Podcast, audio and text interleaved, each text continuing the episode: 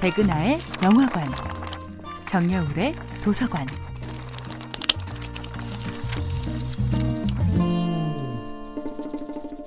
안녕하세요. 여러분과 아름답고 풍요로운 책 이야기를 나누고 있는 작가 정여울입니다. 이번 주에 만나볼 작품은 박완서의 그 많던 싱하는 누가 다 먹었을까입니다. 질투심과 열등감으로 스스로를 아프게 하던 이 예민한 주인공의 감성은 긍정적인 발전의 계기를 맞게 됩니다. 그녀의 진면목은 그동안 그녀를 지켜온 세 개의 커다란 기둥이 사라지자 드디어 빛을 발하게 되지요. 그 세 가지 든든한 기둥은 바로 할아버지, 엄마, 오빠의 존재였습니다. 조선이 해방되자 이미 돌아가신 할아버지는 억울하게도 친일파로 몰려 동네 젊은이들에게 문패를 떼이는 수모를 당합니다. 한국전쟁이 터지자 엄마는 좌익 활동 전력이 있는 아들의 안위를 걱정하며 한순간도 안심하지 못하게 되지요.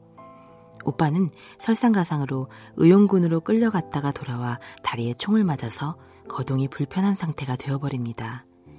어머니와 오빠의 헌신적인 보살핌이 불가능해지자 이제 대학생이 된 그녀는 드디어 정신적으로 독립하게 됩니다. 최악의 상황에서 오히려 최선의 자아, 더욱 용감한 자아가 탄생할 수 있게 된 것입니다.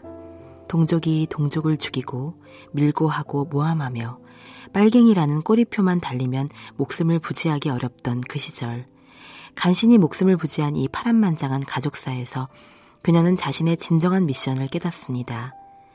박원서 작가는 아무리 힘든 순간에도 나는 소설가다라는 깨달음 하나로 제 아무리 강한 쇄도가나 내로라 하는 잘난 사람들 앞에서도 당당할 수 있다고 생각했습니다.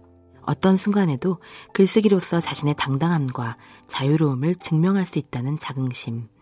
이것이야말로 지금까지도 대한민국의 남녀노소가 사랑하는 소설가 박완서를 만들어낸 든든한 마음의 원동력이었습니다.